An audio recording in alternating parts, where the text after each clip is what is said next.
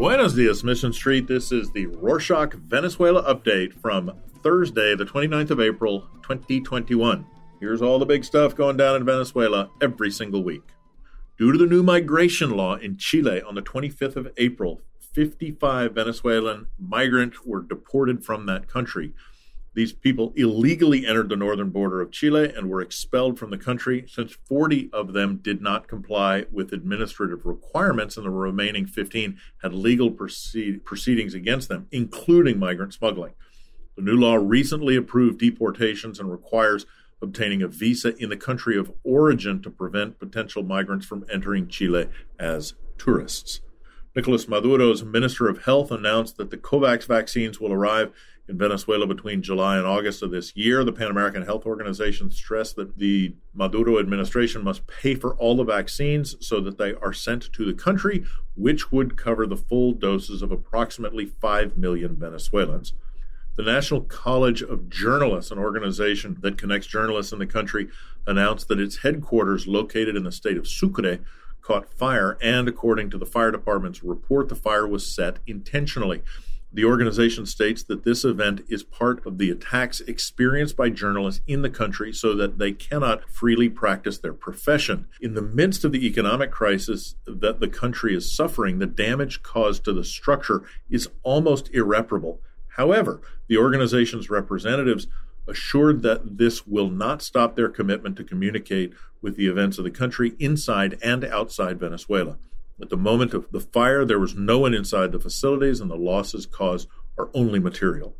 The U.S. State Department recommends that U.S. citizens do not travel to Venezuela due to the health crisis in the country.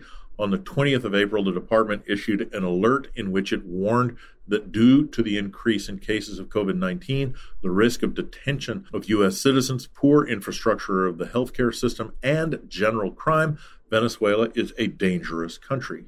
In addition to this, they warned that those who decide to travel at their own risk should avoid exposing themselves on the streets at night and also should carry supplies of prescription medicines since commercial air flights can be suspended at any time and the assistance to their citizens in case of emergency won't be easy to find because since 2019 there are no consular or diplomatic offices of the United States in Venezuela. While trying to flee from Venezuela by sea, a small boat bound for Trinidad and Tobago was shipwrecked. The boat was traveling with 25 people on board. So far, five people have been rescued alive, while six have been found dead. The authorities are still looking for the rest of the people who were traveling on the wrecked ship. The escape route is usually quite busy, and it has been reported that it's a site of not only illegal migration, but also human trafficking.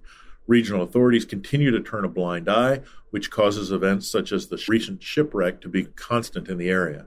The director of the modeling agency, Sambil Models, was arrested for her alleged involvement in crimes of sexual exploitation. The Venezuelan state accuses Jenny Rosales of using the agency to attract young women and put them at the service of a criminal gang that operates in the south of the country.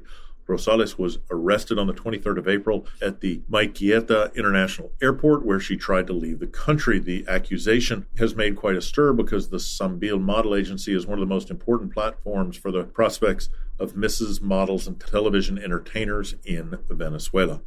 The American landscaper Christopher Bausch was murdered in his home in the city of Naguanagua Bausch has resided in Venezuela since 1974, and his landscaping work in gardens was carried out both in public spaces such as the University of Carabobo and in private places, among which are several hotels in the state of Anzoátegui and Portuguesa.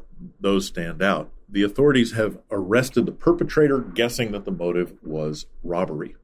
On the 26th of April, the Venezuelan athlete Yulimar Rojas entered the Guinness Book of World Records for her indoor triple jump that achieved a distance of 15.43 meters, done on the 20th of February 2020.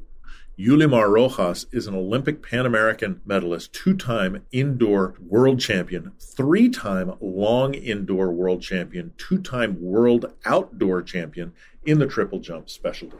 Venezuelan Maria Carolina Santana is a member of the sound team that received the Oscar for Best Sound on the 25th of April for the film Sound of Metal. Maria Carolina studied her specialty in sound in Paris. She was part of the sound team for this low budget film that tells the story of a drummer who loses his hearing. I've heard it's incredibly good.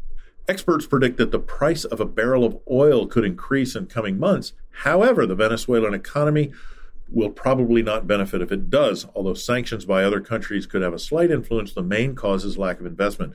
According to Juan Szabo, former vice president of exploration and production at the Venezuelan national oil company PDVSA, the structural damage caused by the oil industry for years due to lack of maintenance and investment causes Venezuela to lose more than 90% of the income that it could be obtaining from the export of crude oil and derivatives.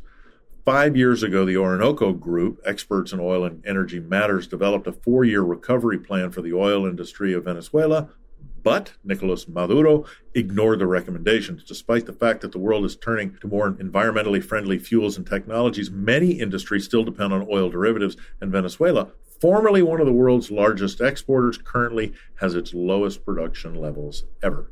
The National Intelligence Service arrested a citizen for making a humorous video on social networks about the Sinopharm vaccine. In the video, the citizen showed the possible effects caused by the application of the Chinese vaccine, acting as if the drug gave him the ability to speak Cantonese and perform martial arts.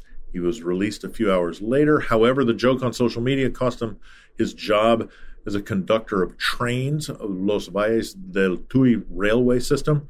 This has been denounced by some NGOs as they set a precedent in the persecution of citizens for using their personal networks to give opinions that are not compliant with the regime of Maduro, an event that has been repeated by writers and journalists on previous occasions. The beatification ceremony of Jose Gregorio Hernandez a Venezuelan doctor who has been credited with numerous miracles, will take place in the city of Caracas following the protocols issued from the Vatican on the 30th of April. Due to the pandemic, the event will have a maximum presence of 150 faithful persons in addition to the religious authorities. There will be musical acts in different traditional genres of the country in addition to the religious celebration. The beatification ceremony is where the Pope gives confirmation about the sainthood of a person following the individual to be worshipped in an official way and under Catholic precepts. In social networks, the Yo si te creo, I believe you movement was created as a result of hundreds of complaints made by women accusing powerful men of the art world for having physically and psychologically abused them when they were underage. The accusations began with complaints about Alejandro Sojo, leader of the musical group Los Colores, whom hundreds of girls denounced for having manipulated and forced them to have relationships while they were underage. This prompted hundreds of women to report different musicians, producers, and well known entertainment people who've had the same pattern of illicit conduct. The country's legal authorities may take action against the accused. That's it for this week. If you like the show, make sure to subscribe and share it with your friends. Let us know your thoughts and ideas. Please leave a review, or you can also send us an email with your recommendations or questions at podcast at Rorschach.com. Hasta la próxima.